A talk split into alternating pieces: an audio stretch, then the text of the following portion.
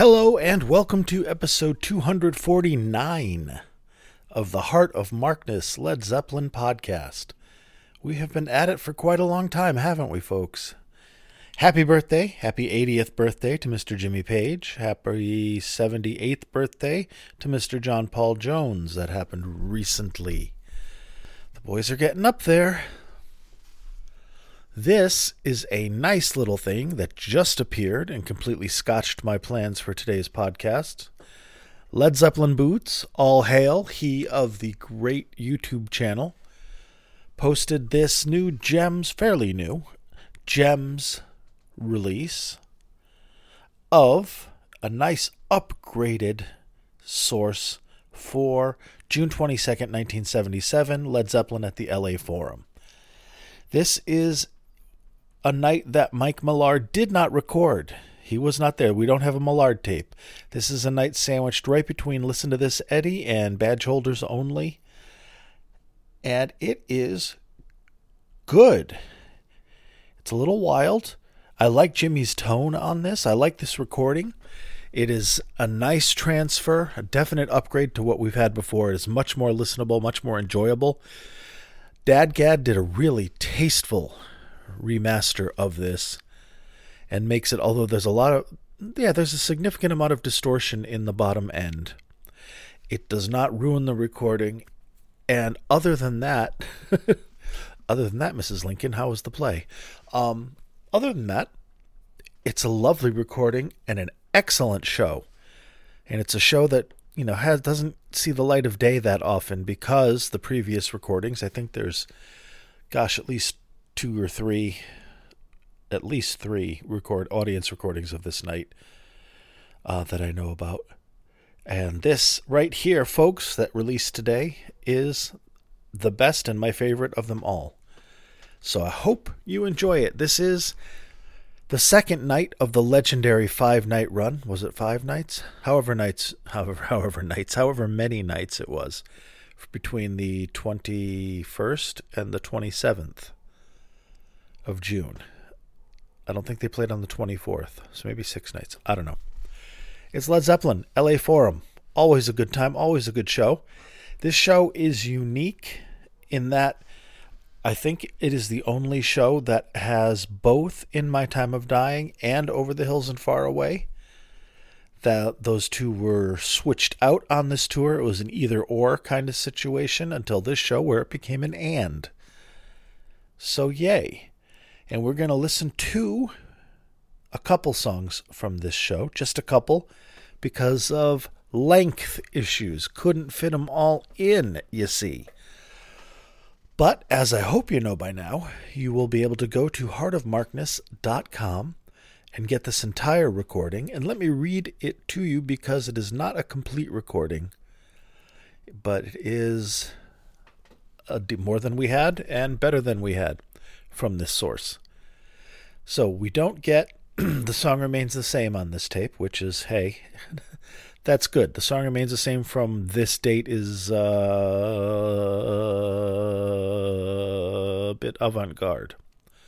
So it's good. No no great loss.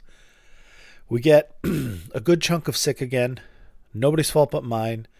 In my time of dying, since I've been loving you, the longest no quarter ever performed, as far as I can find, clocking in at more than half an hour, 33 minutes. The Battle of Evermore, Going to California, Black Countrywoman, Barnyard Stomp, the uh, Black Mountainside, White Summer. I'm sorry, I was thrown because Black Mountainside, White Summer uh, is just folded into Kashmir. It's not its own separate track. So I had to stop because I know I'm like I know I heard it. Why isn't it here? And then, so Kashmir, out on the tiles, Moby Dick, Dick, Dick, Dick, Dick, Dick, Dick, Dick, over the hills and far away, Jimmy's noise solo, and then Achilles' last stand, and that's it. That's what you get. You don't get 10 years gone.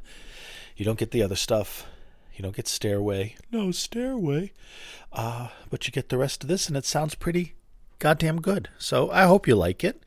It's a neat little thing. It really rustled my jimmies and uh, made me curl my toes in happiness. So let's get to it. What I'm going to play for you first is a very enjoyable rendition of In My Time of Dying. And the tone is evil, evil, evil, evil, evil.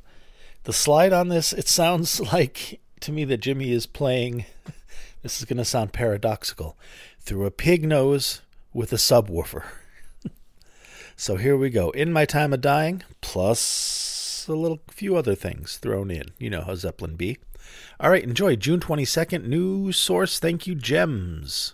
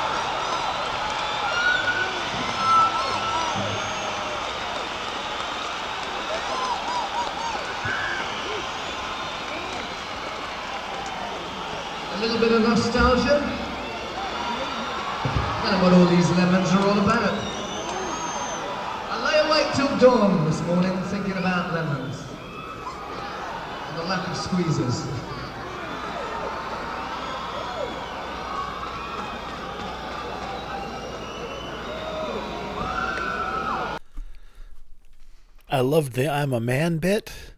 I love the sound. It's blown out. Don't get me wrong. It's way, but this, I love the I'm a man. I love the tone, even though it's a tiny, teeny, tiny bit bass heavy. Um, the vocals, everything about this sounds magical. Everything about this sounds magical, other than the shitty, overdriven, overblown, distorted bass end, bottom end. But this sounds like to me like a great candidate for one of those naked eye AI module plugins, artificially strip it, make it into multi track, you know, separate the instruments, separate the sounds, isolate that demon bass and put it in a cage and bring out the brilliant guitar, vocals, bring some of Bonzo's cymbals and hi hats up. I mean, I can hear them with headphones that they're there, but I can't hear them the way we should hear them. But that DADGAD did a fantastic job of balancing that to the the point of listenability, at least for me.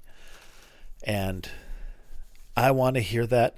I want to hear this in better quality. And this seems like something that one of those AI things or one of these people who have the facility, one of these uh, in celebration for a king, the guy that did that, um, or the incredible Blueberry Hill. I'd love to hear that. So if you're out there, please, please, please.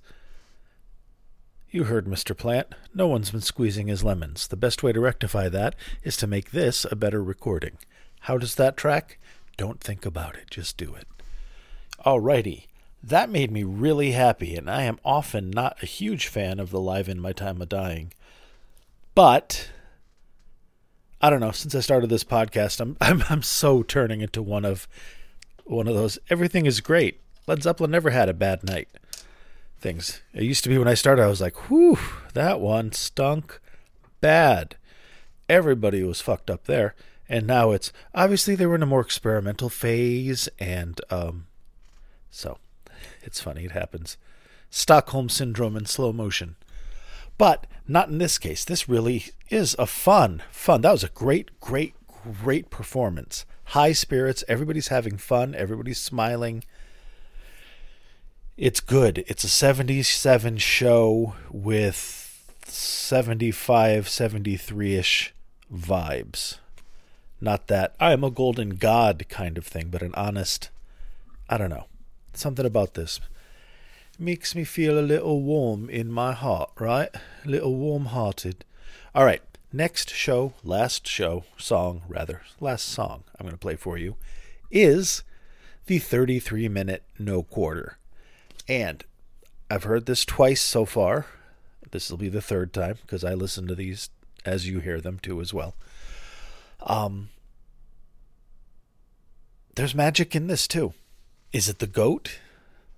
I don't think so. Is it great? Yes. It's very interesting. It's very well done. It's very. There's something good about it. There's something extra yummy about it. Umami. Auditory umami. So let's jump to it. Now it's 30 minutes long. It's half an hour long, so you know there's going to be a little bit of piano. That's good too, because the boy can play. All right, let's listen to the longest no quarter that we know about. Kaboom.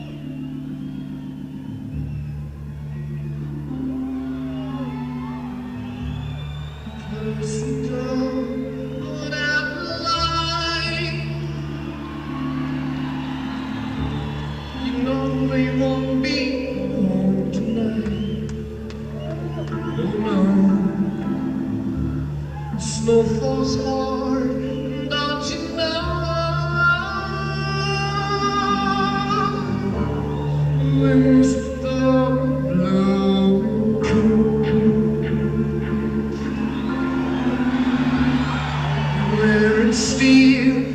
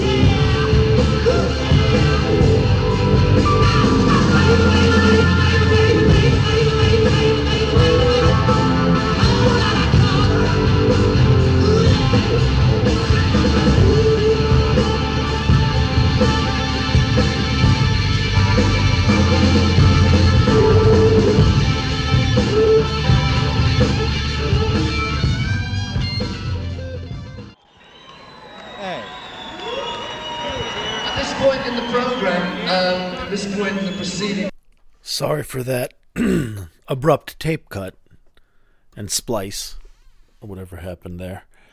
That was something else. There was some amazing stuff in there. Some parts of that, some parts of that towards the last of the long ass sections, um, sounded like Pink Floyd in a very, very good way. I mean, they were trying some new stuff. Jimmy was definitely doing some stuff outside the box and nailing every attempt.